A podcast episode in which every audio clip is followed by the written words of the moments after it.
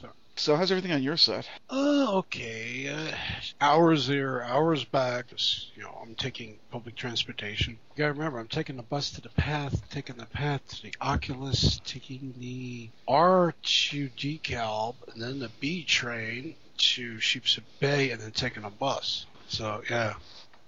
Although I met a Martian, what?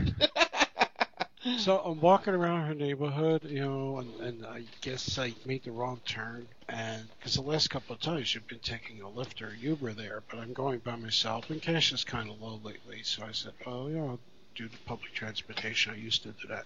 And this guy's like, show me your eyes. Came out of nowhere. I'm like, what? He says, we can recognize each other by our beady eyes. We're all aliens. We infiltrated the government. We have infiltrated. You know, it's funny. People who are insane, they sound so lucid and like genius level of insanity. and I'm walking away from this guy. He goes, "We have, we can recognize each other. Show me your eyes." I'm like, "Get the fuck out of here." so I went out for a cigarette like two hours later. He's still walking around, come out of nowhere. I think you're one of us. I'm like, are you, are you a fucking alien or what? it's the Alex Jones podcast. He's an avid listener. I'm like, what the hell? Well, well, at least that's something to write in the scrapbook. Yeah, yeah. So I've been, I've been kind of beat. so my mom met an alien. I know. There was like a day trip. They, they came up with this like two days ago. We're going to Lindenwold. I'm like, where's that? And then I look, it's near Cherry Hill. No. Oh, we can go to the city and take a Greyhound. Do you know that bus takes two to three hours? Do you know that bus takes two to three hours back and it costs money? But you don't want to go. Meanwhile, I'm thinking, hey, if I don't go the places to myself, I can relax. You know, I'm like, oh, great, yeah, I'm looking forward to sitting in a bus for a couple hours. Anyway, then we'll get into the show. Shouldn't be a long one. All right. Let's roll.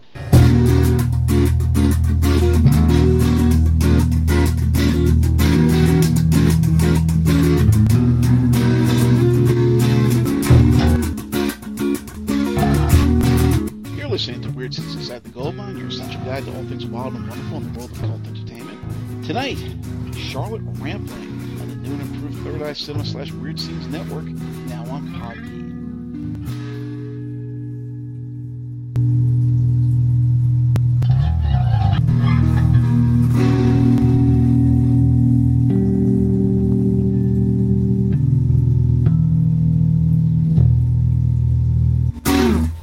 Good evening and welcome to the, oh geez, I think it's the third episode of the eighth season of Weird Scenes Inside the Gold Mine, your essential guide to all things wild and wonderful in the world of cult entertainment. Drop in for a spell and join me, Doc Savage, and my co-host, Mr. Lewis Paul, as we discuss the beloved, the hated, the weird, and the wonderful world of cult film, music, television, and more. So tonight, Tessa Charlotte Rampling, like Diana Rigg and many others of her generation, began her career as a 60s fashion model. After bit parts in such well-remembered films as A Hard Day's Night and The Knack and How to Get It, she stepped into a major role in the seminal swinging London kitchen sink drama Georgy Girl, which got her noticed and brought over to Italy where she showed up in two World War II related epics that made her famous and perhaps unintentionally helped kick off a certain infamous and short-lived exploitation subgenre in Italy, France, and the US, Visconti's The Damned, and Liliana Cavani's The Night Porter, making minor waves and memorable, if brief, appearances in everything from existential counterculture opuses like Vanishing Point, and much faded dramedies like Woody Allen's Stardust Memories, to neo-noirs like Farewell My Lovely and Angel Heart, and cheese fests like Zardoz and Orca. Tonight we celebrate the cool yet sexually charged Emma Peel-style appeal of the lovely Charlotte Rampling, only here on Weird Scenes, that knowing smile, that piercing gaze, the Tao of Charlotte Rampling. So, good evening. Again, uh, I'm Doc Savage. With me is Mr. Lewis Paul. Hello, Lewis. Hello, all. Actually, I, I want to commend my co-host there. That's that's you really thought about how you were going to describe her, and that, that's that's brilliant. No, that's that's perfect, dead on. Well, thank you. Yeah, uh, I mean, for those who may not know who she is or what she looks like, that's that's really good description and of her talent. So yes, welcome to the show, and we're going to get right into it.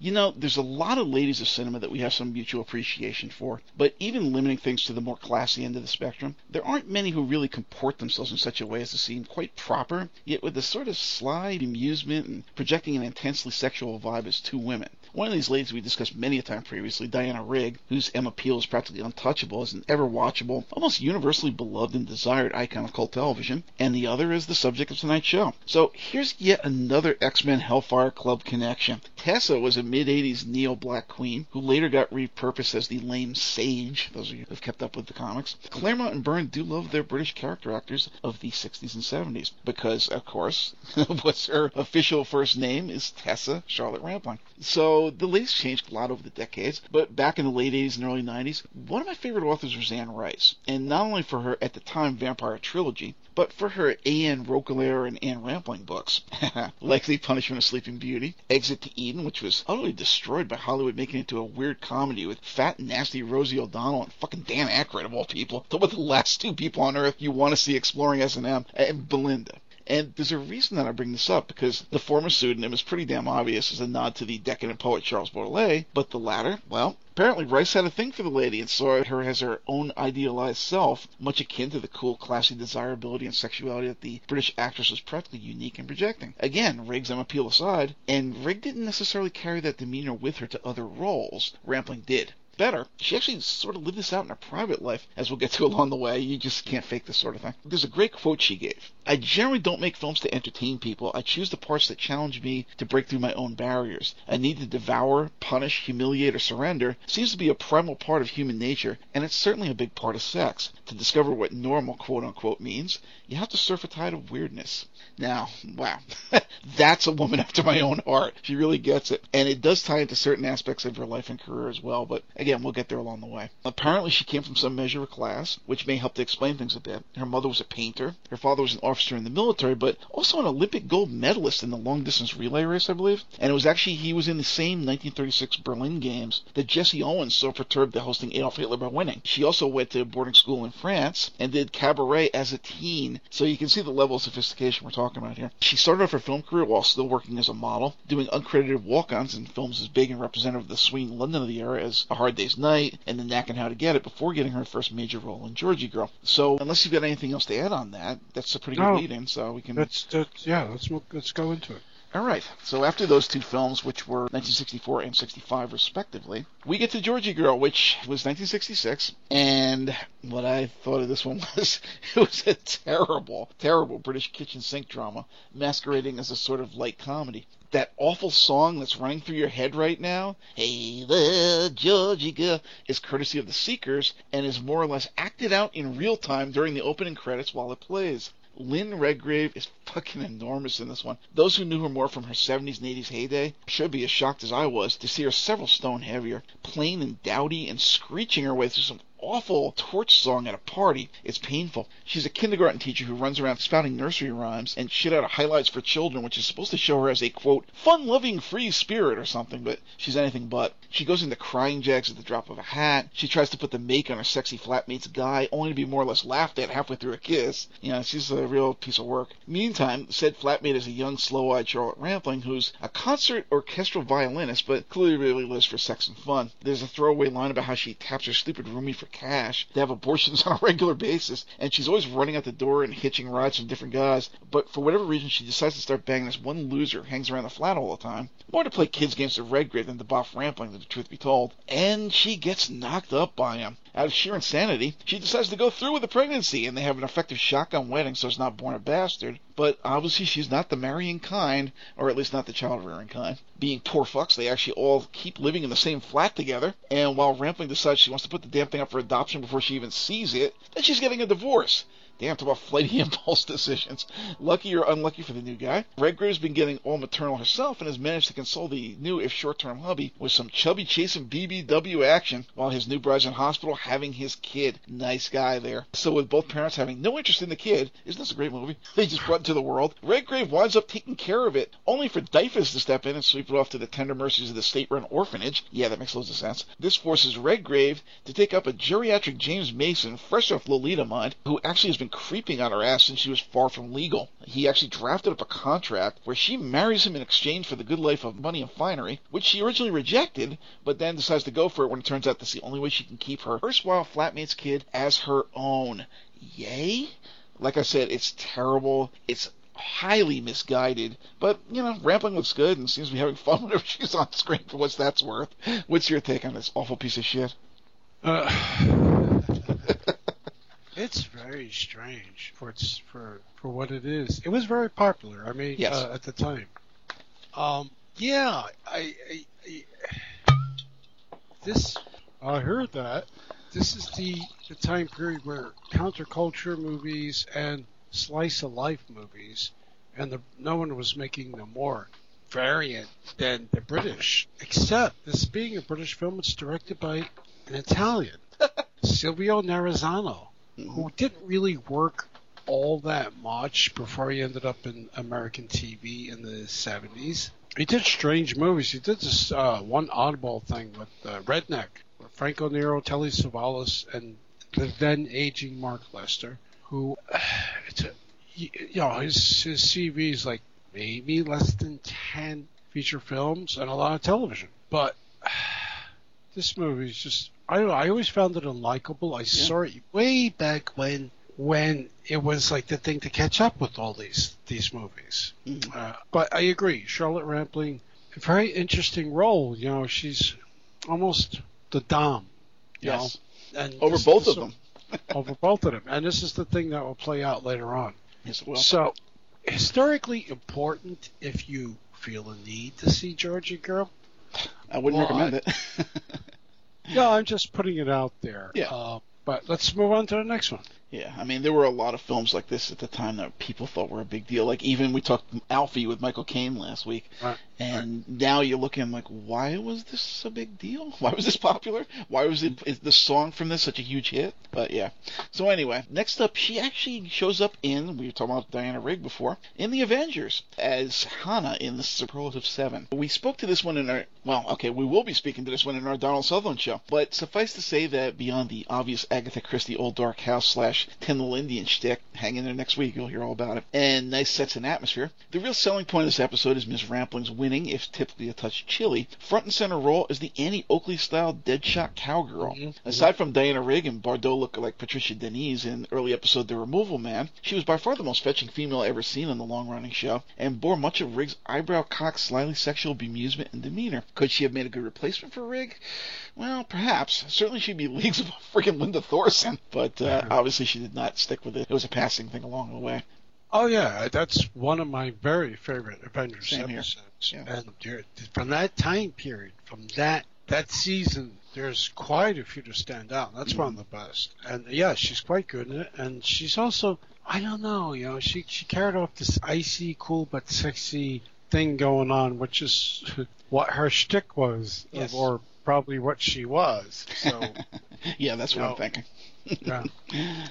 She did a couple other things around then. There was a TV series called Sir Arthur Conan Doyle. She was in Theater 65. She's in something called Target Harry. I don't know anything about any of these. But next up, she shows up, and that's an important film, I should say, is The Damned. It's a historical fiction from a celebrated Italian neorealist director. More or less, it's about the Krupp Steels and Ammunitions firm, here represented by a large family of rich decadents. They eat well, they live well, they're quite artsy. They even put on full theatrical shows for themselves with many members of the family taking part. One plays the cello, one, Helmut Berger, no less, in his debut role, does a Marlene Dietrich style drag show. Unfortunately for them, some internecine struggles for succession and extreme variances in politics come to a head right as Hitler starts his purges, and after one of several assassination attempts and leading up to the Night of the Long Knives. When one of them kills the patriarch and head of the company to speed things along, the entire dynasty begins to fall apart. The most openly anti-fascist of them gets framed and has to flee as an enemy of the state. Berger turns out to be a real pervert, getting it on with a child and even his own mother at one point. Yeah. The named successor, who's a member of Röhm's SA, gets killed by another family member who's working with the SS in the middle of them having a gay orgy, which is actually one of the main rationales that was given for the massacre of the SA and the Night of Long Knives, those who know your history. Another's wife and kids get sent to Dachau, and the entire situation turns out to be engineered by the Nazis to put the steel mill under state control. Whew!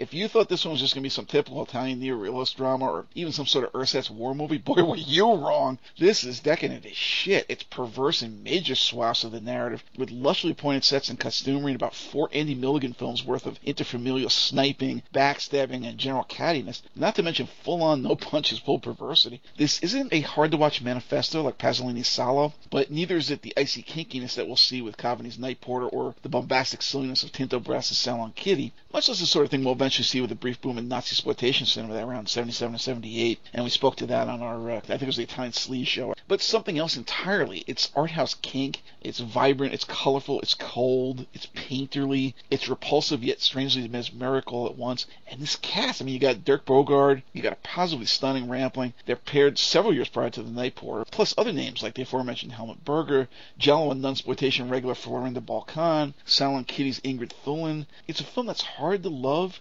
but it's also easy on the eyes, and hence it's surprisingly memorable. I'll say I did like this one, but on the same level as I say that I enjoy films like The Beast in Heat or Cannibal Ferox, they fascinate. They're oddly watchable. They're bizarrely cult, but they aren't the sort of films you trot out to friends and newcomers and intrinsically difficult, quote unquote, due to their rather outre, often uncomfortable subject matter. Yeah, this is one of those films. This is 1969. Yeah. And, uh, this may have been rated X when it first came out because it was just too harsh for M, which was equivalent to R at the time. And uh, it took them, I guess, from what I see here, it took them to 2004 before it was reclassified to an R. There's a lot of nudity on a display, much of it unerotic, but very frank, very there. But Visconti's a very, I, always felt him a very cold filmmaker. Yes. And, and he's a guy who doesn't know how to edit himself. This movie runs 154 minutes, which is one thing. It's two and a half hours. Much shorter than Endgame, the uh, last Avengers film, which you guys will probably see at this point when you hear this. No dissing on that. They could probably pull off that running time. But anyway, the cast is, I don't know, we, you know, icy, icy cold. Dirk Bogarde, uh, Ingrid Thulin, Helmut Berger, Florinda Bolkan. I mean, and with the addition of Charlotte Rampling, who's the subject of our show tonight, we're not talking anyone in this cast being warm, cheerful, bubbly, or we're talking perfect cast for a decadent film about uh, Nazism in this certain time period covered. Interesting movie, though. It does look stunning. It's well shot. Uh, he used some really good DPs. Uh, the cinematography people, you know, not not like double penetration. I was gonna say that was a great double entendre there. Uh, Pasquale DeSantis, Armando Nannuzzi. Uh, I know DeSantis has, has shot some really good films. Very interesting movie. I cannot add anything else though to what you already said. Very very good. Yeah. Okay, so next up, she shows up in another one, which, depending on where and when you saw it, maybe she didn't show up at all, which is Vanishing Point from 1971. Uh, once again, even the title's appropriate. Hands down, the best scene in the goddamn film. And some dope edits it out. I mean, couldn't you have cut some of the endless bit with the naked motorcycle riding hippie chick instead? I don't know. It's a weird film. It's clearly trying to pick up the gauntlet dropped by the far superior film and statement about what happened to the hippie dream and what everybody found when they went looking for America, particularly in the Midwest and down south. That was Easy Rider, which we talked about in our Peter Fonda show. But hmm. it's not even as likable or successful as, speaking of the Peter Fonda show, the later Dirty Mary Crazy Larry was on much the same theme. Even so, this odd little film without a beginning or ostensible end centers on a cipher of a lead character, TV and soap actor Barry Newman, who, as he drives a hot Dodge Challenger from Colorado to Frisco on a long day trip, there's apparently a bet out there that he can do the thousands of mile drive inside of a single day, while an interstate coalition of pigs use their limited wiles to cut him down. For no apparent narrative reason, he gets the support of a funky DJ named Super Soul, who's actually Cleavon Little from Blazing Saddles, who urges him on and warns him of police traps until they raid the station and beat the crap out of him, apparently turning his radio show to their advantage. That's not really explained either, but along the way, he also gets the support of a hippie slash Hell's Angel type and his naked chopper riding mama who offers to screw him, and he turns it down. He also fends off a carjacking attempt by two flaming queens he gives a lift to. At the end, typical downbeat 70s ending, but man, he's a hero for our time, sticking it to the man, right? Yeah, it's kind of dated and unfocused,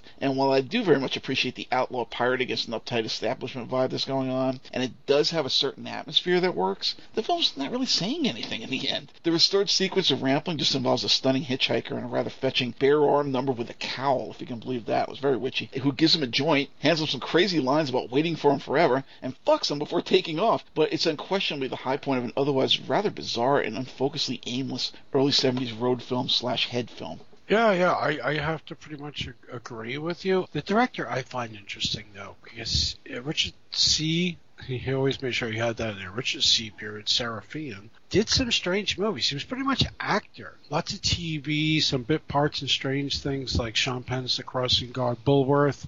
He did. He directed quite a few TV episodes. MacGyver, Wise Guy, Gotti, you know, name check, name check. But as a director, he did Vanishing Point. He also did the extreme Richard Harris, Man in the Wilderness, the bizarre Rod Steiger, Lolly Madonna, XXX with Anthony Perkins. The Man Who Loved Cat Dancing, very strange Burt Reynolds film. The Next Man, which is a movie we discussed in our Sean Connery show.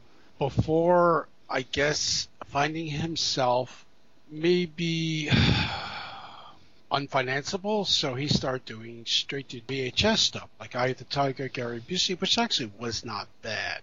And Street Justice, one of those lunkhead the early days of lunkhead ex wrestler guys doing uh, action movies on VHS. I forgot who was in that one. It was uh, I can't fucking remember. Back in those days, it was probably either Hogan, Piper, or uh, who's the guy that became a senator, the Libertarian. Oh, Jesse Ventura. Yes, who Jesse actually Ventura. I, I I like where he's at now. His last feature was Solar Crisis, which was huge. It was a huge bomb because it was like an American Japanese co-production, big big money it was sort of like a solar flare predicts the end of the earth and you know they like they threw tim matheson in this you know 10 years off of 10 years not hot off of animal house uh, charlton heston peter boyle jack palance dorian harewood paul williams you know the, michael berryman's in this thing but it was a huge bomb and they, they took it away from him and recut it I don't know if it was the Japanese and the Americans both, but it was one of those first Alan Smithee films. you know, where the director just takes his name off the film. Yep. Vanishing Point is a interesting film in that oeuvre where know uh, the movies you name checked before when you were describing it. It's it's says a lot about that time. Now the the guy who stars in this thing, I find him kind of vapid, and Yeah, vague. he's like a lump. yeah, true. Although there are a few things he did do that I kind of like the Salzburg connection. I like that quite a lot. So it's and Fear is the Key. He he did two back to back kind of. Uh, for lack of a better word, a Euro spy movie produced by Americans and British, and it was pretty. He was pretty decent in those before. Well, Fear is the Key, I think, is an Alistair MacLean novel that was filmed, and most of those, I won't say all, because I saw some boring ones recently, but most of those do hold up, regardless of who's in the Yeah, cast. he's in that one. He's he's in that. Yeah, yeah. So and Charlotte is good for that. You know, the part you described. She kind of burns through it. She's gone. Boom. Yes. But it's it's an of its time thing. And if you were here in the U.S., you never even saw that part. It was only it was in the U.K. and then they put it on recent, you know, re-releases of the film. So it's definitely worth checking if you haven't seen it. But it's only about you know what three minutes. It's really not long. It's definitely the most memorable scene in the film. So after that, she does a couple of quickies. Uh, something called Corky, something called the Ski Bum. Tis a pity she's a whore. Remember the musical? So then she winds up in Asylum in one of the, eh, I don't know if the, any of those statements were really that memorable in that movie. We talked to this one in our Amicus show. Bottom line, a couple of interesting stars and a creepy wraparound really can't save this film from its own tedium. Sadly enough, this is one of the better tales in this cheesy Robert Bloch horror anthology, where Rampling's off her rocker and comes home from the bug house, only to reunite with her chatty imaginary friend Lucy, Britt Ekland of The Wicker Man, the annoying Bond girl of Man with a Golden Gun, and famed for moaning orgasmically in French all over boyfriend Rod Stewart's Tonight's the Night, who stabs her live-in nurse at the finale. Surprise, surprise, Lucy doesn't exist, except in the minds of this schizo. Eh, big yawn. At least our two leading ladies are pleasant to look at. That's about all there is to say. Asylum's one of those uh, by Roy, Roy Ward Baker, one of those uh, anthology films that actually some of its parts don't make it a, a great whole. It, there's a few around this time. The one with Madness in the title. Tales of uh, Witness Madness. Jesus. Tales of Witness. Yeah, yeah. Uh, that's this is better than that. Vault of Horror. I think Asylum is probably better. They're, they're probably both equally weighty.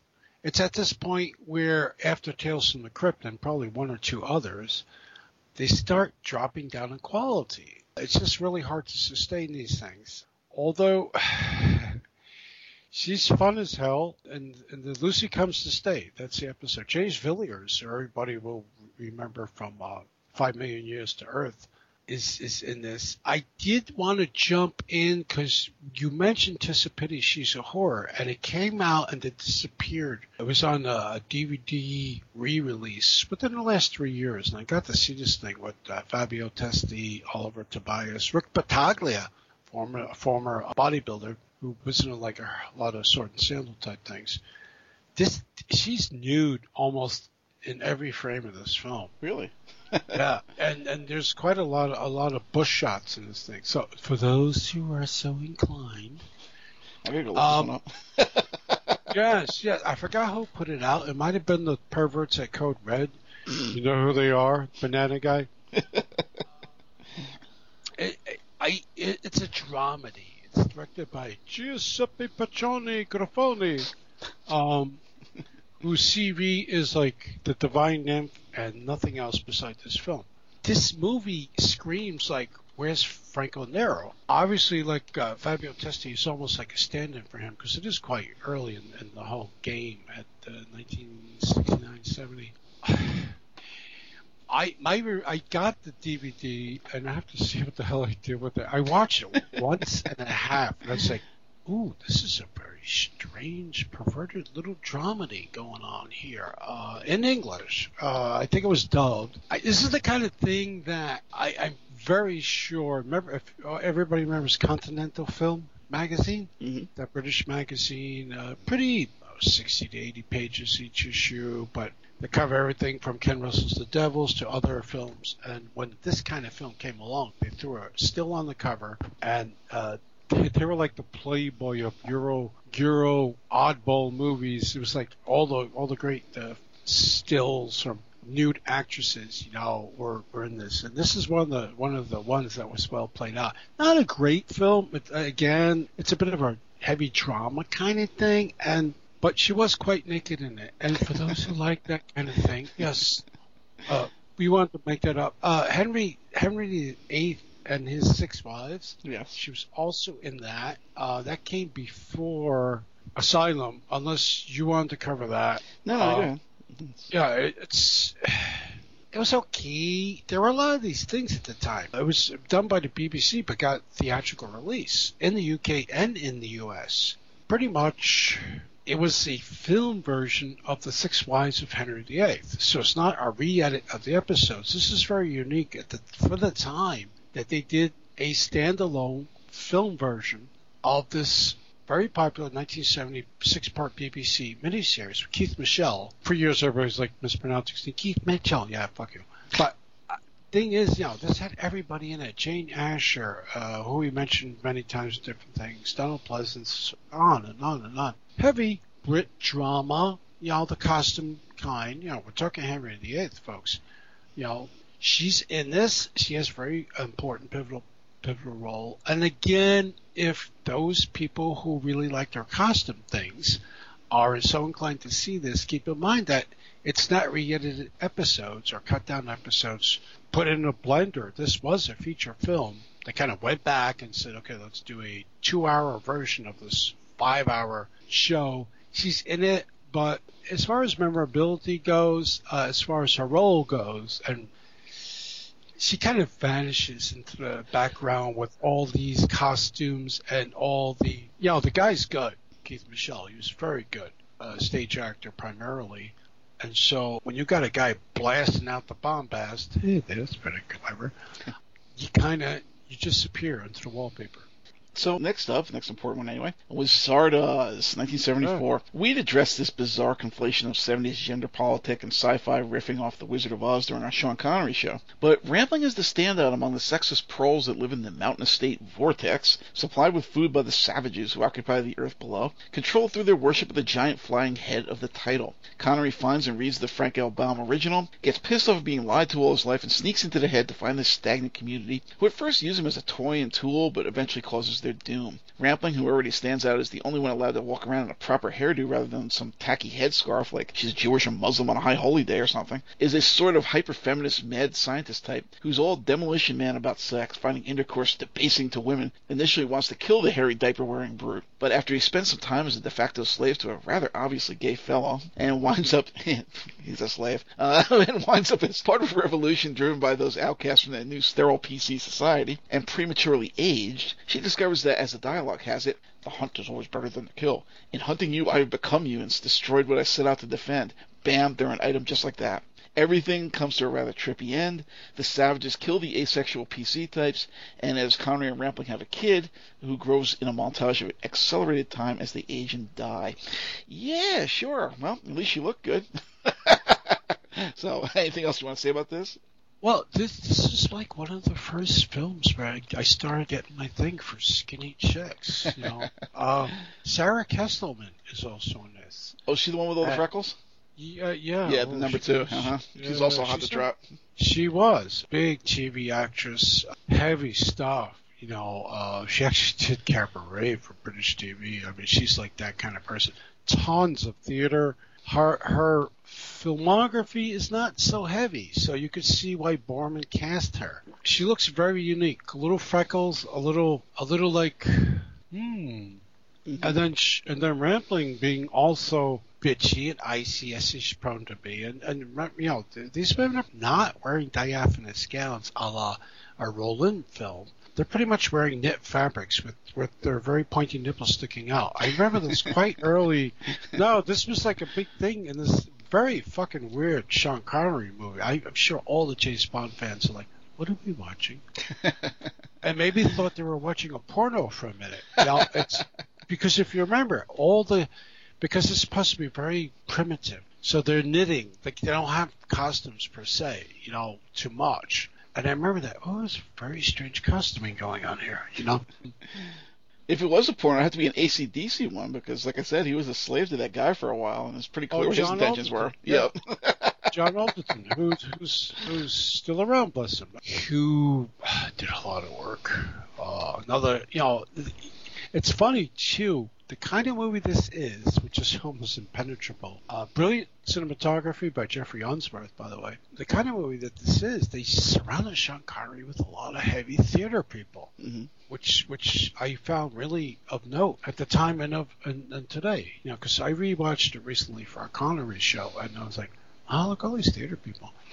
We're on to Caravan to Vaccarès next. The next one I had was the Night Porter. So, same year, the Night Porter. A concentration camp official has an S&M fling going on with one of the inmates, which apparently impacts both partners deeply as such boundary-pushing intimate practices are wont to do. Years later, he's managed to escape the whole Nuremberg trials, and she's married to a boring conductor type. They run into each other when she stays at a Vienna hotel that he's the porter at. Not only do old feelings and desires come to the surface, but there's an additional complication that he's part of a cabal of former Nazis in hiding who see her as an obvious threat to their continued freedom and want to eliminate her. And since the kink is clearly going in both directions this time, he's not about to let that happen. A typically bleak 70s ending and some very controversial background to a practice and lifestyle that already sets prudes on edge have made this someone something of a hot potato even after all these years. Some celebrate it as an art house classic, others consider it detestable trash, some for its dicey ties to the darkest time in modern history, but others simply like it because it's kinky as shit. While he was lucky pick due to his work alongside Rampling in Visconti's The Damned five years earlier, Dirk Bogarde is a weird choice for the lead as well, having been the star of the lighthearted British doctor comedies of Betty Box. I mean, we spoke to Doctor at Sea in our Bardot show, and quite gay, although obviously at the time this was kind of kept hush hush. As with witchcraft, it actually remained a criminal offense in England all the way through to the Summer of Love. It was only amended as late as 1960. 1967 that it was legal. This is further touched on quite openly in the film as his character seems to have a definite relationship going on with a ballet dancing fellow SS officer, but this angle's dropped once Rampling reappears. And it's admittedly an odd beast of a film. A few isolated scenes aside, it's not sexy enough to really titillate. It's too cringe-inducing in the whole Holocaust thing, and yet too sleazy and exploitative to really serve as art house, unless you extend that term to cover things like Maîtresse, as Criterion has. I mean, hey, I appreciate them for doing so, but it's certainly arguable. Bottom line,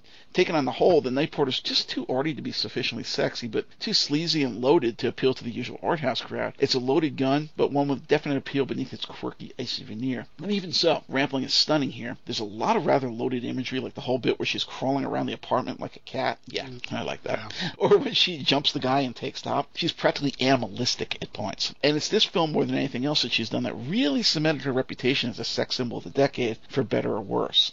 Oh, this is another thing. If everybody uh, recalls, uh, I mentioned Continental Film Review magazine and also Playboy at the time period. This was a big thing. Mhm. Prior to the film's release, you know, it was getting art house showings. You know, I guess Cannes and, and Venice, and people were just like going ape shit. Like, how weird is this movie? And how shattering it is. It had been for them to watch. You know, uh, it's, it's still very, you know, 19, 1971, 72, it's still, 74 is still too close to, it's only 30 years after the end of the war. And so this is a really nasty thing, you know, uh, but it's one of the few mainstream films, for lack of a better word, that actually deals with bondage and submission and, and the like. Mhm. Um, oddly enough, I enjoyed Dirk Bogarde's roles, and I never gave heavy thought into his sexuality until much later, when I actually learned a lot about the actor, uh, the man. So uh, there's a lot of twisted things. You know, it, it it's similar in a way to the film we discussed not too, you know about 20 minutes ago with with these themes, but it's much nastier and yeah, it, yeah.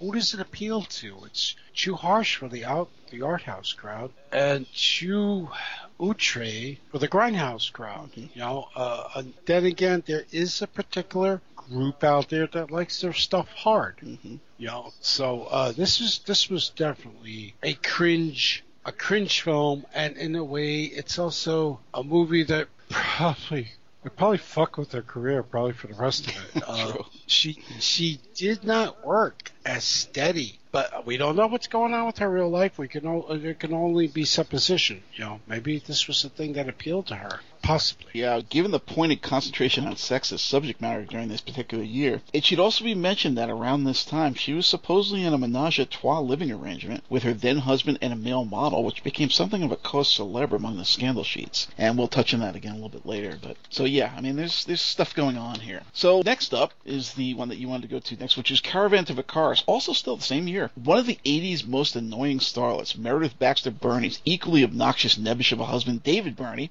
is the unlikely star of this typically convoluted Alistair MacLean spy story. MacLean is all over the place with films like Puppet on a Chain or even The Satan Bug, being amazing cross between the bombast and location fetishization of the Bond film, the more realistic and dirty feel of the Harry Palmer film, and the unexpected right turns of the Hitchcock film and others like Where's the Eagles Dare, being ripping Mission Impossible style infiltration based war films, while others like Eight Bells Toll or River of Death can fall kind of flat, which is surprising. Mhm. This one's in the middle. It doesn't work quite so well as the best MacLean adaptations, but it's hardly as awful as the bad ones, despite Birney's rather quirky and uncomfortable leading role. I guess it's akin to when they did spy films and cast the likes of Tony Randall or Tony Perkins. You know, is this film still going to work despite them? In this case, it does, though I'd chalk a fair portion of that success down to the presence of a simply vibrant Charlotte Rampling at her most mm-hmm. free-spirited and hippie chick-esque. I'd almost compare her wandering photographer role here to Laura Gemser's Emmanuel, but it's not quite there. Even so, you get the general connection. One of the great lines of dialogue in there. You're not a French sex maniac? No, I'm an American sex maniac. Once again, she's a, a pretty hitchhiker. Just led off by one driver only for smarmy shit Birney to pull over and pick her up exactly where she left off. She's a freelance photographer in Spain to cover a gypsy music festival. I'm a photographer, she says. She's taking a break from pornographic films, he adds. when they interrupt the hitman mid-execution for a photo op of Hungarian gypsies changing a flat and wind up chasing away at gunpoint over his snatching her camera. Just don't ask, seriously. They wind up in the middle of an ever-spiraling web of nonsense involving blackmail and effective defection of a scientist to America, several murders, bullfights, helicopter chases, quicksand, and the aforementioned hitman. It's eye candy and fluff by Eurospy standards, and Birney's just a sleazy little prick, but it's very visual, not least for the eternally bemused Rampling. Slight entertainment, but definitely worth a view, no question. Uh, It's much better than you think it would be. I would put it that. Um, it's again, you're you're you're really on fire today.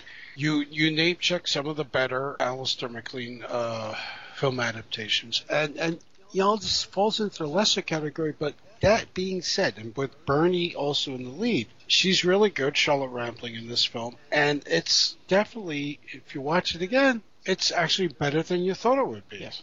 Yeah, it's it's it's it holds up much better. It holds up much better than you would think. There's that Bondian thing. It's definitely an international film. There's a lot of French people in. Marcel Bozzuffi from the French Connection, you know, the guy who's mm-hmm. on the staircase uh, in the train station. Michel Lonsdale, who they tried to make a thing for some reason in the late 70s. I don't know why he's like a brick. Mm-hmm. But other than that, uh, Françoise Brion is in this. I, I always had a soft spot for her. But Charlotte kind of nearly steals his film. I, I really have to say I enjoyed it. It's not a great movie, but it's, it's, it's a hell of a lot of fun. Yeah. So next up, Farewell My Lovely she winds up in. Mm. Maybe it was Polanski in Chinatown, I don't know. In the mid 70s, there was a brief revival of 40s and 50s noir film, newly rechristened as, quote, neo-noir. Elliot Gould in The Long Goodbye, Donald Sutherland in Klute, hell, Burt Reynolds in the long, unavailable, and stupidly priced Gouge Hustle. Someone get him a stick already. The guy just died. Time to cash in on everything. So I've seen folks describe a number of blaxploitation, cop, and revenge films I love as neo-noir. Stuff like Busting, Shaft, Sheba Baby, The Mechanic, Charley Varrick, Get Carter, The French Connection, Taking a Pelham 123, and weirdest of all, terrorist thriller Black Sunday, Dario Argento's Bird with the Crystal Plumage, and the effective recent headlines biopic Serpico. They even have Vanishing Point, Joe Don Baker's Walking Tall, and Sean Connery's heist slash Watergate paranoia film, The Anderson Tapes, listed as being a neo-noir in one place. So it's clear the definition is pretty damn muddy. But it's pretty clear what you're talking about when the surprise revival of Robert Mitchum's career is mentioned. And in fact, at least two of his mid 70s efforts were clearly of this genre the Yakuza and the Raymond Chandler adaptation which we're talking about Farewell My Lovely. Why don't you come over here and sit beside me? You know, I've been thinking about that ever since you first uncrossed your legs. Those damn things are always up around your neck. Yes. yeah.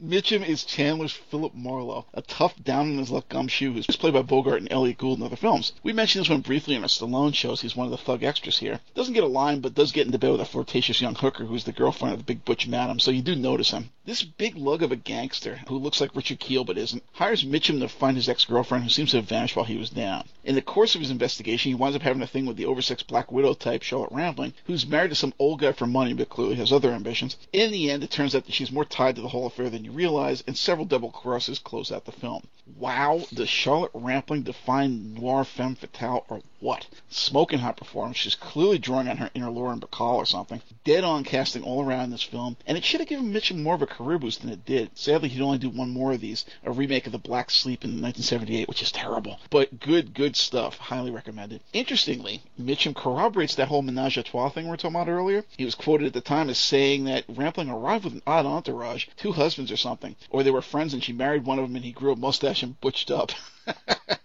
this did happen. This is real life. Oh, it's it's yeah. This revived his career, Robert Mitchum, and I don't.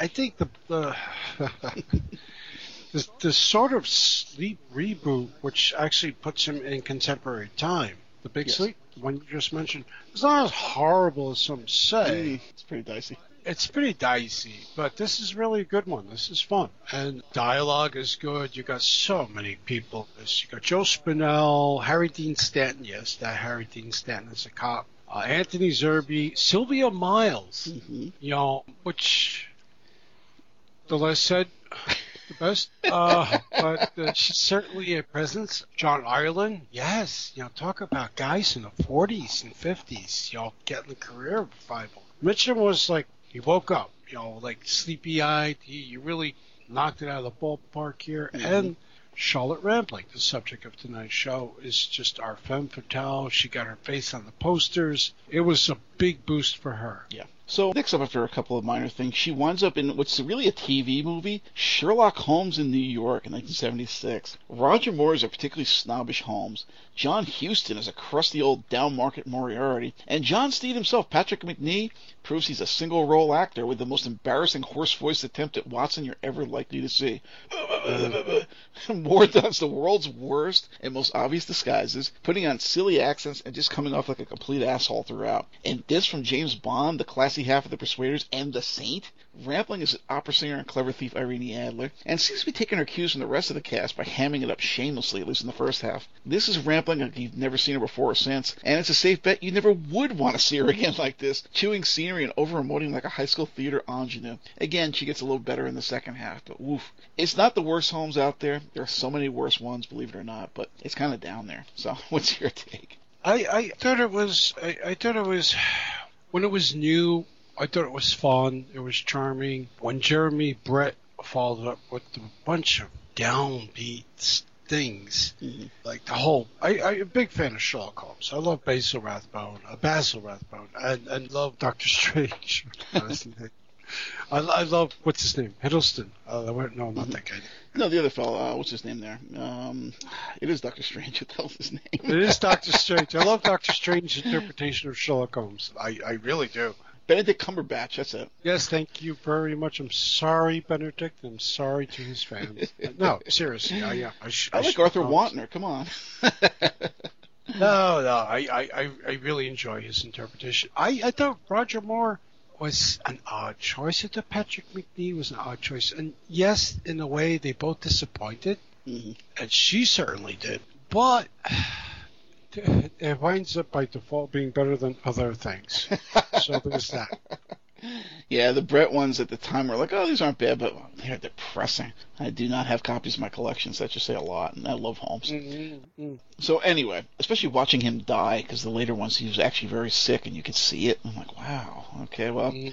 yeah, he was brave, I guess, to keep working, but jeez. Anyway, so after uh, this lovely piece of shit, he goes on to another real winner, which I remembered more fondly as a child than it actually turned out to be in adulthood. Orca, 1977. Treated with kindness, there is no greater friend to man, but if not, they have a profound instinct for vengeance. For whatever reason, I had the magazine ad slash one sheet for this one hanging on my bedroom wall for years as a kid. I guess Dino De Laurentiis appealed to young minds, because I'd also had one for that stupid Jessica Lange King Kong, which should say it all. Richard Harris, an Irish Marine poacher whose small crew includes no less than Keenan Wynn, Will Sampson, Doctor Strange himself, Peter Hooten, and Bo Derek, just before she became a thing with 10, is so drunk and stupid he can't tell a great white shark, which is what he's initially hunting, from a killer whale. He, he essentially runs her afoul of marine biologist Rampling when he almost kills her in his soused attempt to harpoon his mistaken identity victim, only to wind up attending her lectures and quizzing her on whale facts for her troubles. But even though she tries to set him straight, the stupid lush doesn't learn his lesson, winds up spearing a pregnant female orca who then miscarries and dies,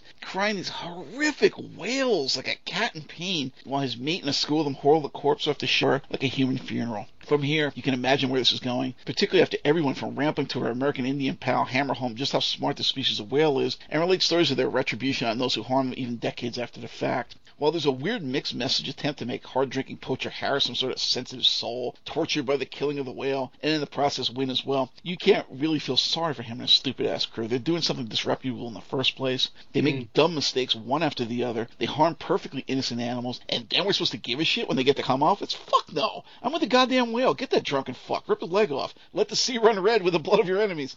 Rampling keeps hanging around, more or less to taunt Harris with his impending doom, pointing out who the real villain of the picture is as he gets more and more codependent with her for whatever reason, going full on Captain Ahab, the new man way. I mean, seriously, I can half see her in the Indian wanting to bust his hump, but why the fuck does he keep going to her, calling her, dropping by, having late night chats with the woman? It's not like they have any sort of relationship or whatever. Maybe he just wants to torture himself? Is he trying to explain himself and justify his actions? Who the hell knows? And then she actually gets on a boat with him, claiming she feels bad about rubbing it in and scaring the guy into a increasingly flippy state of mind. Uh, yeah? Sure?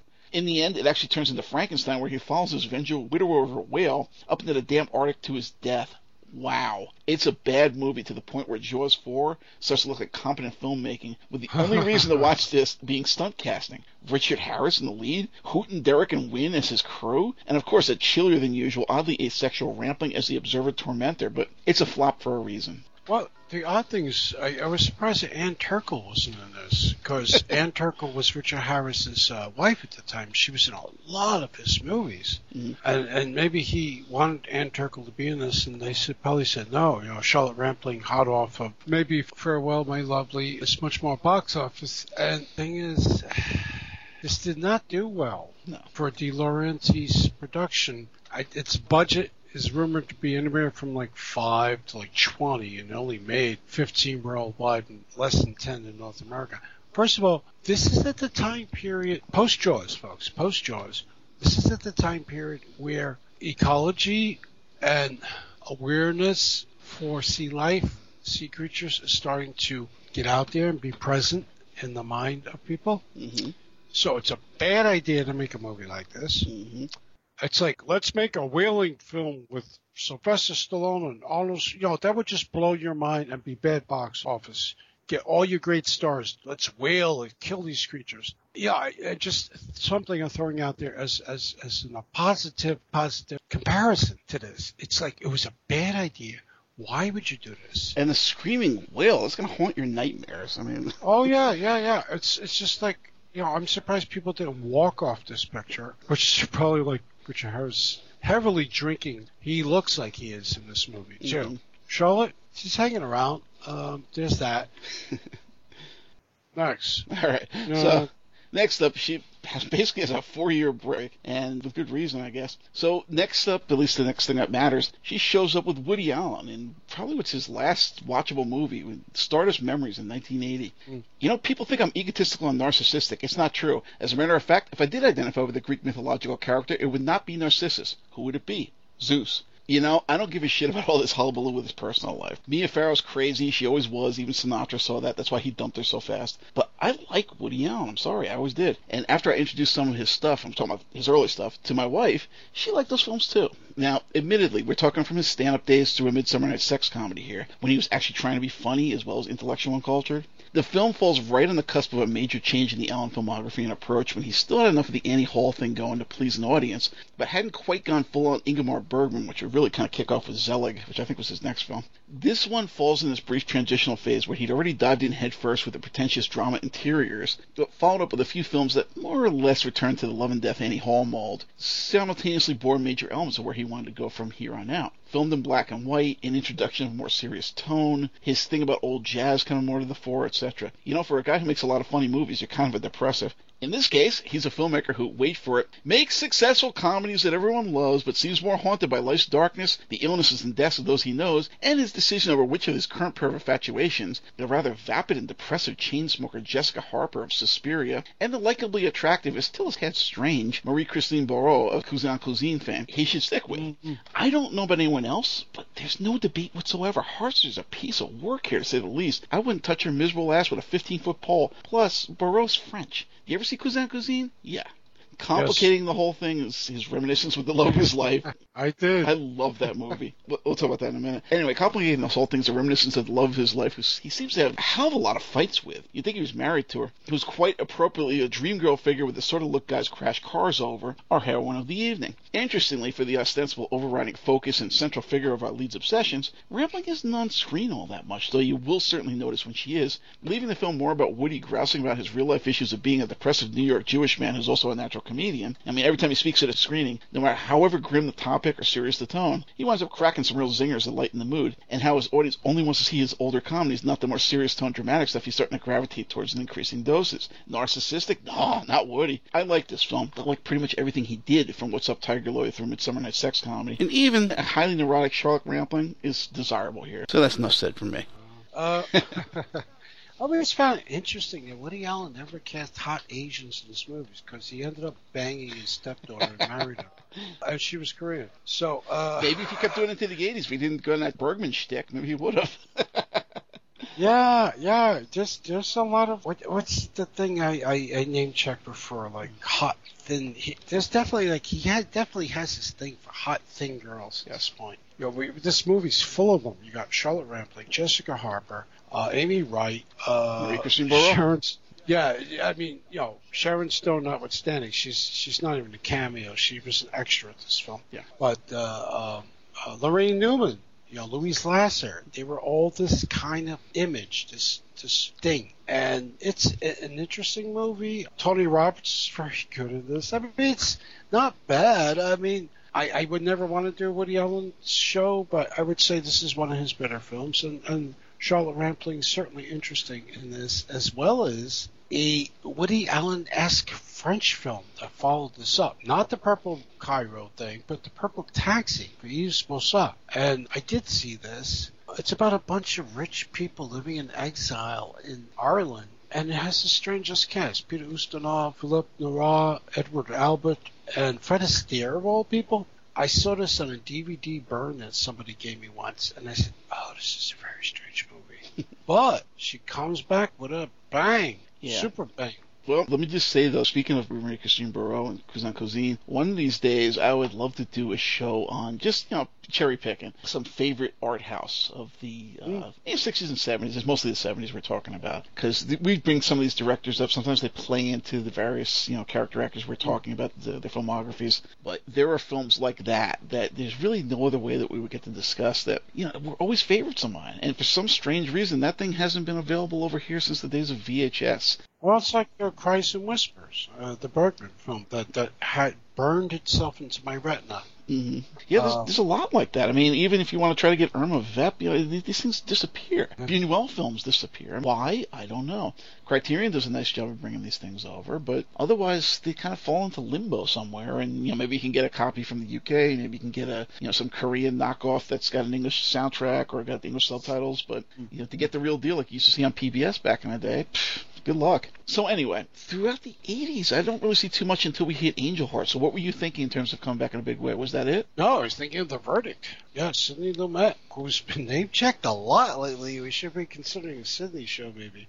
Uh, hard hitting director, really interesting guy in terms of what his subject matter is. I, I mean, sorry, not an interesting guy in terms of I haven't researched him deeply enough to say that about his personal life. This was a brutal film, brutal in terms of dialogue, really hard hitting. David Mamet or Mamet, you, you choose, did the screenplay uh, before he became a lunkhead director. But this is about a lawyer who basically, what do you call these guys? Ambulance chaser. Yeah. And and he seeks redemption. He finds redemption in a really difficult case Great cast, James Mason, Milo O'Shea, really good Irish character actor, and Charlotte Rampling, of all people, who was his foil in this film. I mean, like if if you're gonna think of like one of the six great Paul Newman performances. This is certainly one of them. She burns in this as a misanthropic femme fatale post femme fatale period.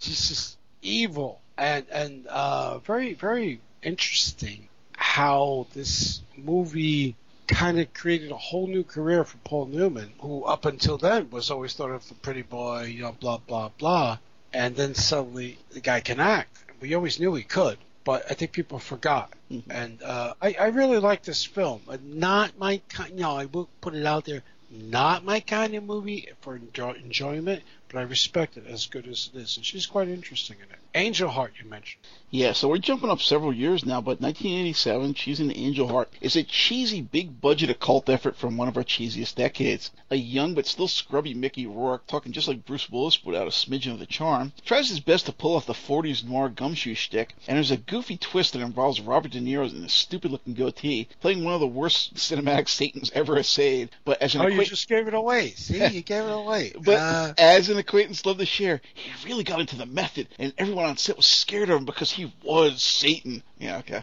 he was so bad you wouldn't believe it. Hiring the detective to catch a sorcerer who welched on a deal. Future Mrs. Lenny Kravitz, Lisa Bonet, broke away from her sort of wholesome Cosby Show image with this film and some Playboy or Penthouse photo shoots around the same time, with a long, boring sex scene, only saved by the fact that she doesn't shave her pits. Rampling is still looking pretty damn good here, and she acts the pants off the rest of the cast in an all too brief, understated cameo performance as the rich widow of said sorcerer, who also reads horoscopes, loves oolong tea, and wears a funky stylized pentagram necklace. Personally, I prefer if they include a sex scene with her over Bonet, but there you have it. Highly overrated, if admittedly fair fair but surprisingly low standards of 80s occult horror. P.S. Mickey Rourke sucks. What's your take? well, there's a big gotcha in this movie, which uh, I'm not going to give away. Very uh, good. Which, you passed it. oh, sort of. I mean, there's still a mystery there, but yeah, go ahead. No, no, there's a big gotcha in this, and and I don't know if it was sustainable enough to to make the film any better than it was. This seems to me to be a victim of tampering by the studio. I mean, I just I just feel it. This, uh, you know, you mentioned the Lisa Bonet uh, long sexy with Mickey Rourke. Hmm. Supposedly, it was real, and so well, it turned real. I don't know. I don't care. That's not what I'm about uh, at the moment. It wasn't exactly exciting. it says a lot. it wasn't particularly exciting, but you know, I guess if they were faking it and then they did it, fine. Okay, okay. I would rather see Rampling jumping, oh, what's his face, Dirk Bogarde's uninterested bones in Night Porter, because that right. was hot, even though the film was icy, than this, which was just kind of like, yeah, whatever.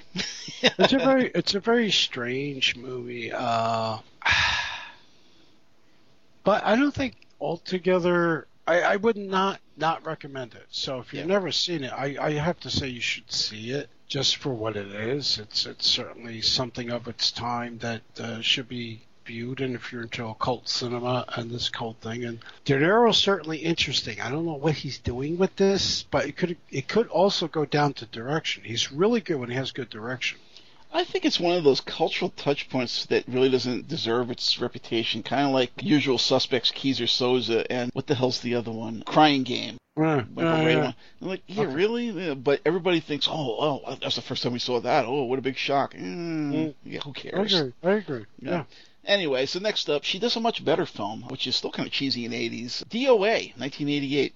It's a weird reworking of the film noir classic. Instead of Edmund O'Brien and 50 sci-fi queen Beverly Garland, who's in films like Not of This Earth, That Conquered the World, and Alligator People, you get the Big Easy's Joker-faced Dennis Quaid as a creative writing professor and horny student Meg Ryan trying to uncover who poisoned his drink and why. While the basic plot runs along the same lines, and it certainly qualifies as a sort of 80s neo-noir, the particulars are completely different. There's no salesman, no radium, no luminous poisoning. Instead, it's a bunch of college students, the hip prof, and the school's rich benefactors tied up in a convoluted scheme of bastard family relations and, get this, intellectual copyright. Seriously, times must have been really different if it's worth killing off a bunch of people over an unpublished book manuscript with the intention of passing it off as your own. Nowadays, everybody writes for fucking free and nobody cares. My mouth dropped when the Betty said how much he thought he was getting for a deal in that book. Hey, how about sending us some money? Uh, all the writing that I do, Jesus. Rampling does an important but ultimately bit part here, as said benefactress whose bastard son was the main murder victim, and there's a lot of confusion and red herrings related to her possible involvement in the poisoning of Quaid, and at least the murders of both the student and her late husband. Sadly, one year on from Angel Heart, and she's starting to look kind of matronly and drawn. I mean, who knows?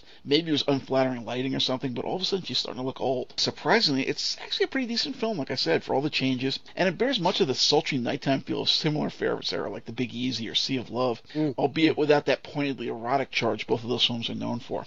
Oh no, it's really good. It's actually, folks, believe it or not, Dennis Quaid is really good in this, as is most of the supporting cast. So what's up with the movie being a little quirky? It's because the directors, two of them, Annabelle Jankel and Rocky Morton, were behind Max Headroom, and Max Headroom was this.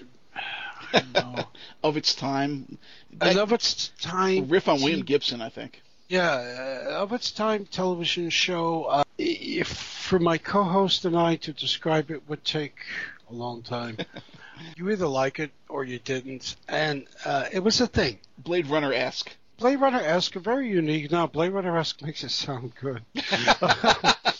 uh, Well, Amanda Pays is in it from The Flash, so. no, Their mustache. yeah, who, who, who, who? No, anyway, um, so these these guys were, I think, maybe the co-creators, or they certainly directed the majority of the episodes. So they got some gigs directing films. This was one of the better ones. Uh, certainly, Dennis Quaid's really good. Whole cast is good. I have to agree. Yeah, Charlotte Rampling's starting to look a little something here. It's downbeat in a way. It it doesn't. You know, you could have fixed this DOA to end in the see, the 80s. Keep something in mind, folks. Uh, I'm trying to think as I'm speaking here. The 80s was still that period where things that were downbeat got worse, and you walked out of the theater crawling virtually in some films. Yeah. This is one of those movies that did not end well, and um, I think that's why it has uh, such a, a subdued reputation. But Dennis Quaid, really good. The movie's better than you would you would think. Yeah, Um, much better than you think. yeah, uh, and Charlotte is interestingly positioned to play the role that she does, although she has minimal screen time. So after this, Charlotte floundered around a bit before something major impacted her life and career. Around the time of Orca, she had remarried after dumping the guy she was having that three-way with that we talked about earlier. This time the minimalist French Oxygene composer Jean-Michel Jarre. She actually remained with him for a good 20 years until around 97, when she dumped him for having too many affairs, and probably wound up having a nervous breakdown. Now, while she continued doing some movies and television, mainly in France from the look of it, she did pull a vie privée a la Bardot, more or less going into hiding for a decade or more there around the 90s. And other than seeing that she took a role in Basic Instinct 2, which I forgot even existed, there's really nothing further that I personally have to say or that I felt the need to explore in the remainder of her career. But, you know, I know you're more Netflix fluent and au courant with these folks' late life careers, so do you have any gems that you want to discuss uh, from that Uh, period? well, I mean, as far as gems go, uh, she she did appear in a smaller role, uh, strangely a smaller role. I mean, she's billed like 15th or 20th. Wow. In Spy Game, Tony Scott's actually way above average Robert Redford, Brad Pitt throwback to Euro spy film, and uh, but she really didn't have that much a of a uh, what's uh, presence to really make a no, uh, she was in a very strange Mike Hodges picture. Flash. Ah. um, I'll sleep when I'm dead, starring Clive Owen, who at the time was posi- positioned to be a possible Bond replacement. 2003 film. Clive Owen seeking, uh, you know, he's a, a gangster seeking uh, revenge for the death of his brother, I believe. Uh, you know, that kind of thing, that Get Carterish kind of business going on there. Jonathan Rhys Meyers in between shooting up was in this movie. Malcolm McDowell. I mean, there's just it's a heavy a movie filled with heavy hitters. And and Charlotte's second build. I remember her in this film. It's also very downbeat. It's very dirty. Homosexuality and British gangs is like a thing that leaves a weird taste in the mouth. And um, I don't know. I, I really wanted to see this film, and then after I saw it, I was like, oh, can I unsee this? Uh, Clive Owen is good. He's, he's good in a lot of things. Yeah, you said she's in Basic Instinct 2, which I forgot existed as Same here. well un- until doing preparation for the show. Michael Caton Jones, who has done big movies. Uh, what are you talking about, Lewis? Well, Memphis Belle, Rob Roy. Is that the movie where Liam Neeson swinging his big dick? You know, like, yeah, that's the one. That's the one where he went like full full Monty. Um, and then he did Basic Instinct too, and he pretty much never worked again. So, because everybody's big Basic Instinct moment is when Sharon Flash your twat. Sharon Stone crossed her legs or uncrossed them, so the big poster selling point was like, okay, we're going to show my hairy bush again. It's just not that good. Years before he would become uber famous on these shows, David Morrissey, the British character actor from British British television, is like a featured guy in this film, but nobody knew who he was at the time, so audiences couldn't make the connection. You know, Walking Dead and a bunch of other uh, TV shows. Uh, he's very good. He's a very good actor. But at this point in time, nobody knew who he was, so you throw him in a big film. And actually, how do you do a Basic Instinct sequel without Michael Douglas? Yep. You know, it's it's it's it was a mess. She was in it almost as strange as the Matthew Kassovitz French Luc Besson wannabe starring Vin Diesel. Babylon AD. Now, Charlotte Rampling is, is in the cast of this thing, which uh, Michelle Yeoh, yes, we're name checking her again. Lovely Michelle Yeoh is in this. Um, it is a Luc Besson wannabe.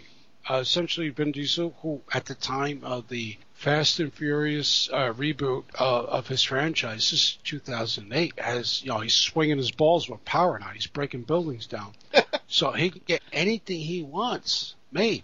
And in this case, it was like a very Luc Besson like sci-fi film, uh, sort of along the lines of The Fifth Element, but something a little more deeper. And, and I'm sorry, I think Bruce Willis could have probably pulled this off better than Vin Diesel. Vin, I like Vin for certain things. For this, where you have to have somebody showing some kind of deep thought, it's not going to work. and and and and sorry, Vin, you know, you know, uh, Michelle Yeoh, uh, Lambert Wilson, Mark Strong, the go-to guy for the last thirty years of villainy, is in this. It looks beautiful. Kassovitz has made some personal favorite films of mine. Crimson Rivers with uh, Jean Reno. There's another choice for a possible show. I love that guy. Gothika, the very strange, beleaguered uh, film with uh, Halle Berry, Yeah. which is actually better than you think it might be. He did this uh, Babylon AD in 2008 before he sort of didn't work too much because it was a huge made up bomb. Charlotte's in here. It's it's like a sci-fi movie. You know, we have in the far future Russian mobs and empaths and and and, and I don't know a fat Gerard Depardieu, but that's kind of like a, a thing, right? when is he not fat? Uh, so, uh. His first film. well, well, yeah, yes, I'm sorry, sir. Uh, you kind of let yourself go when you don't care. Charlotte. Now, Charlotte Rampling was in Red Sparrow. I think you might have missed it, or you just stopped. I Uh, missed it, the yeah. Francis Lawrence, uh, Jennifer Lawrence film, which I liked, Atomic Blonde with uh, Charlize Theron. It was a good throwback to Eurospy. It was brutal, nasty, great choreography by the John Wick guys, and she was trisexual. The sex was amazing. She was hot. Right. This is only two years ago. So they tried to do the same thing with Jennifer Lawrence, and making her a Russian ballerina who's hired by the CIA. Yeah, you see where this is going. hired by the CIA, but she's getting gang raped, and it's right. It got a nasty flavor. The sex is not as hot as it was. It's and- Jennifer and- Lawrence. Weird looking pain in the ass. no, no, but still, no, but a week, you know, it'll work. But it just, it just became a nasty, brutal, misogynist film, and it just really bottomed out. Charlotte Rampling's in this as the older. I I watched it. I was kind of sorry I did. She's the headmistress of the Sparrow School that teaches ballerinas to be spies. Got a weird cast. Joel Edgerton is a CIA guy. Mary Louise Parker, there's a name from the past. Otherwise, it's like Euro familiar Euro faces. Hugh Quarshie from uh, uh, the church is in this thing. Mhm. But I mean, you know, it's it's a nasty little fucking movie. But I guess we're gonna end this on the note that Charlotte Rampling is in the Dune remake Yes. by Denis Villeneuve. Just wanted to mention also that there was that little uh, scandal, do whatever, where she was almost uh, given something, some kind of Oscar thing. I know she's involved with that. For what was it, 45 weeks or some crap like that? It's one of those things like Estella got their groove back, where uh, she's like an older woman and they go down to Jamaica and get screwed by a bunch of guys. It's like a, I don't know what you want to call it, a cougar type Oh. movie. Yeah, and there was fortunately that was the year, which was pretty recently actually, where they got up in arms because there was no, uh, I don't know if it was any black made films or black actors or whatever that had gotten nominations, and there was a big stink about that. And she said, and they were saying, oh yeah, it's unfair to black filmmakers or whatever. And she says, well, you know, saying that is ridiculous, and you know, it's kind of unfair to like white filmmakers. And everybody's like, oh my God, you're horrible racist. Yeah, The bottom line is, it's like, do you really just want to give me a handout because, oh wait, we got to make sure that we give something to every possible group out there that might be think they're marginalized or whatever. Let's make sure we give one to a woman director, make sure we give one to a, a gay director, and so make sure we do it. You know, really? Is that what you Mm. want, or do you want to just be on an even playing field and okay, you did a good job, we're not going to hold you back, you won. That's really what it's supposed to be about. So maybe you guys didn't put out anything fucking worthwhile, and that's what I think she was trying to say. And of course, you know, being intersectionalist, they made a big stink out of it. So that's where I thought you were going to end it. No, no, I didn't end it there. Actually, I just wanted to say I skipped some things because she really didn't have like uh you know, she was in Broadchurch, the original BBC thing with David Tennant. Very good show. Have you seen that? It's really I'd heard a lot of stuff about it. I've not seen it though. No. Uh, you might want to see the original one because it was so interesting that they tried to do an American version of this with the same cast, which is odd because they're already in the third season. She was in that for about eight to ten episodes. Also, she was in Assassin's Creed. You know, you're you're a gamer guy. Uh, wow. yo, I like Michael Fassbender, Marion Cotillard. I really like her. Oh yeah. Uh, Jeremy Irons is in this thing, know. And so, know, on and on and on. Like, I, Javier Gutierrez, Carlos, Carlos Bardem. A lot of interesting actors in this thing. And Charlotte Rampling as Your Excellency, senior member of the Templar Elders. So you know she has a big part, yes. if you're familiar at all with the game. The movie's a mess. It's a video Oddly- game movie. what do you expect? Yeah, but the odd thing is that the director did a really highly received version of Macbeth the year before. And, and, and uh, you know, pretty much the entire cast bar uh, Rampling's in this thing, and it's like, wow, that's heavy. It's brutal. It's almost I would compare it to Polanski's Macbeth, maybe even better. The odd thing is, so he he's really into video games, so he makes Assassin's Creed film version, which you can't always do film versions of video games. Unless you're Uwe Boll. We should do an Uwe show for a laugh.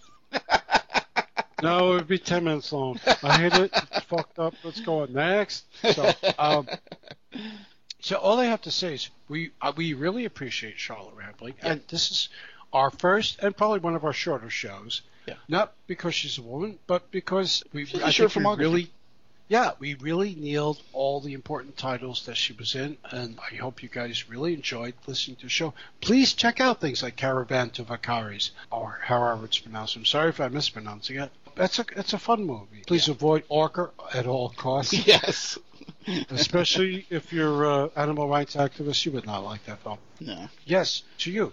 So I want to say, even beyond all the films and childhood and adult experiences, failed marriages and living arrangements, there was one further incident that colored Charlotte's life, which was the suicide of her sister. Mm. The two were quite close in their teens, and in fact were a double act in the aforementioned cabaret bit that she had worked in her teens. But there's a very telling quote she gives in relation to the incident, which is something a lot of folks I know personally don't seem to really get about me as well, because what she says defines a survivor, a person fully capable of standing on their own regardless of circumstance. She said, I think that she, being her sister, was more conventional than me. She didn't have my wildness or my strength. I know I have great inner strength, I always have.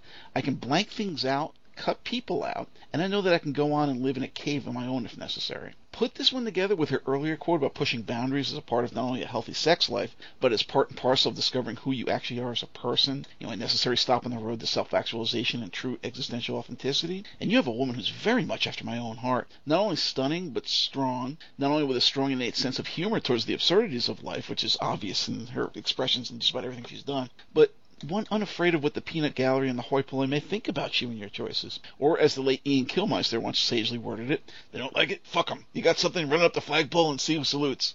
Charlotte Rampling, I salute you. a woman after my own heart. and again, you like you said about the films, there's a lot of good ones in here. You know, Stardust Memories, DOA, like I said, Skip Orca for sure. Farewell, My Lovely, Caravan of Icarus, The Night Porter if you're up to it. Even Zardoz in its own weird way. Vanishing Point if you want to just see it for five minutes. Even The Damned, you know, it's a strange thing. The Avengers episode that she did. This is all decent stuff. Mm-hmm. You know, I, Yeah. I do recommend if you have any interest to go back and check her out. And if you do like Diana Rigg and the Avengers, the Peel's character, and the way that she puts across a sly, slightly cold, but definitely there sexual uh, vibe throughout, you should also like Charlotte Rampling. It's very much the same thing. So, thanks for joining us tonight. We hope you enjoyed our little drawing room chat on Charlotte Rampling. Next time, we'll be talking another counterculture icon. The next time around, we'll be taking on a Canadian actor and former radio newsman hailing from New Brunswick and Nova Scotia in his younger days. And as such, it's probably no surprise that he hails mainly from Scotch stock, with a bit of German in there for good measure. He double majored in, of all things, engineering and drama, quickly dropping all the dry bourgeois practicalities of applied math to pursue acting across Western Europe, doing a lot of work in cult British television and horror films, before finding a niche as a rebellious hippie outsider type in several celebrated war films of the late 60s and early 70s. The Dirty Dozen, Kelly's Heroes, The Eagle Has Landed, and he introduced the pivotal role of Hawkeye in the original film version of MASH, later to make Alan Alda quite possibly the biggest star of the 70s and oft-referenced as the sine qua non of the sensitive post-feminist new man of the decade. Front and center in a number of important films through the 70s, Klute, Don't Look Now, Eye of the Needle, some work he did with Fellini and Bertolucci, even Animal House, he closed the decade with an even more paranoid and effective update of the 50s sci-fi classic Invasion of the Body Snatchers, Mm. before falling into a long run of workaday films that kept the bills paid, but offered little of interest to the cult film aficionado. Well, there is Buffy the Vampire Slayer to contend with in the tween sci-fi bowdlerization of Battle Royale The Hunger Games. Hell, he even wound up in a Kate Bush video. So join us as we talk one of the true icons of 60s and 70s cinema and Canada's finest, the one and only Donald Sutherland, Stranger in a Strange Land, the counterculture of Donald Sutherland. If you'd like to contact us here, comments, suggestions, or you're a filmmaker or musician who'd like to join us on air, drop us a line on our Facebook page, facebook.com forward slash weird scenes one, or our website, WeirdScenes1.wordpress.com. We're also on Twitter at WeirdScenes1, or you can follow us directly if you need to at ThirdEyeCinema.podbean.com. And of course, we're also on iTunes. I would suggest you look it up. It's under the Third Eye Cinema Weird Scenes Inside the Goldmine podcast. Uh, the ID on that is 553-402-044 if you need it. So, anything else you want to... Uh... No, no, thank, thank you all for listening, and uh, we hope you enjoyed this show, and we'll be back soon. Weird Scenes Inside the Goldmine brought to you by the new improved Third Eye Cinema slash Weird Scenes Network now on Podbean. See you next time. Yes, just come back. Bye.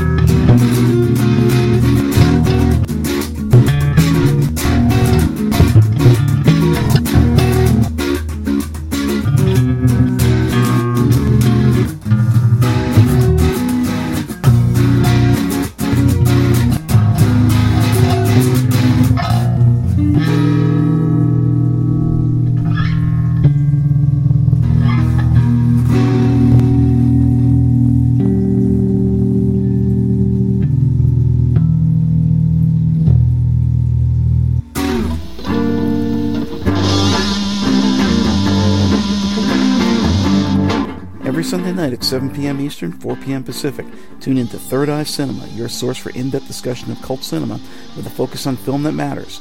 Cult, grindhouse, drive-in, independent, and underground film from the dawn of the talkies through the early 90s. This is a forum where we explore genre film and music from around the world, in-depth conversation and career analysis with directors, actors, and musicians, and open discussion on films that matter, those that fall outside the mainstream corporate film by boardroom committee. These are the province of the auteur, the visionary, the dreamer, the outsider. None of that direct that passes for mainstream film these days. This is all about the glory days of independent cinema from all over the world. Any of the hotbeds of obscure, oddball, or generally wild cinema available on DVD from the dawn of the medium to this very day. Join us as we delve deep into the cinematic netherworld here on Third Eye Cinema. Sundays at 7 p.m. Eastern, 4 p.m. Pacific on the Big Papa Online Network on Blog Talk Radio. What is at eye level? A reductio ad absurdum look at the headlines, from politics to pop culture, from the corporate to the individual. Every Monday at 6 p.m. Eastern, we take a not so serious look at the serious issues of the day. Whether it's politics, economics, social issues, music, or old movies and TV shows, We discuss everything the corporate media overlooks while making you laugh at the absurdity of it all. hell, you've gotta have a sense of humor about life. Just look at the headlines. So join me, Matt G, And me, Doc Savage. every Monday at 6 p.m. Eastern as we navigate the sea of trolls, talking points, and trickery and try to figure out a way to be there when tomorrow comes. at eye level, bringing more to you. Only on the Big Papa Network on Blog Talk Radio.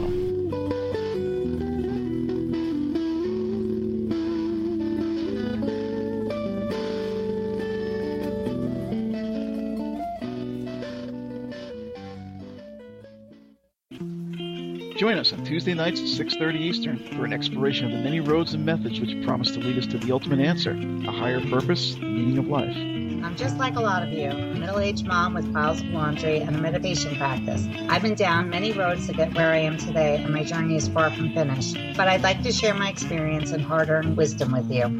So what is it about women and spirituality? It seems like we're always the first to try out something new. Christianity was spread in large part by wealthy women. Where would Uncle Al be without his Scarlet Women? who is by and far the largest audience of New Age alternative spirituality? What is it about us that always has us seeking?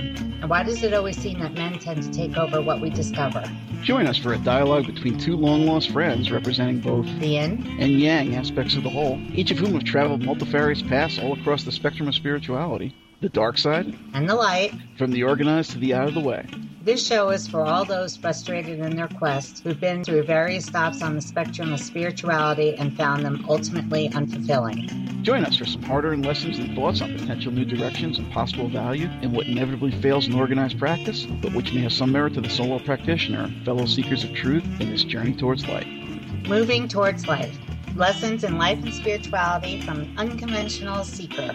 Bringing more to you only here on the Big Papa Online Network. On Blog Talk Radio.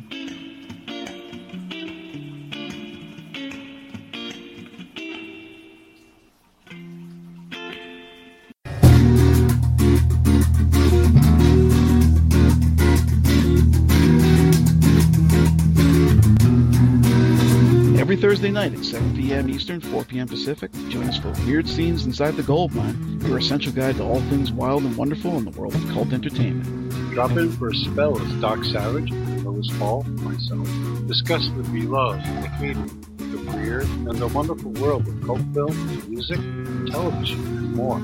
We'll be covering classic films, shows, musicians, and literature of the past, with an eye towards what new visions may still arise from the soullessly derivative mire of our modern age. Tune in turn on and take a step outside the mainstream as we dig deep into the rich vein of cult cinema, music, and television right here on Weird Scenes Inside the Gold Mine. Only here on the Big Papa Online Network on Blog Talk Radio.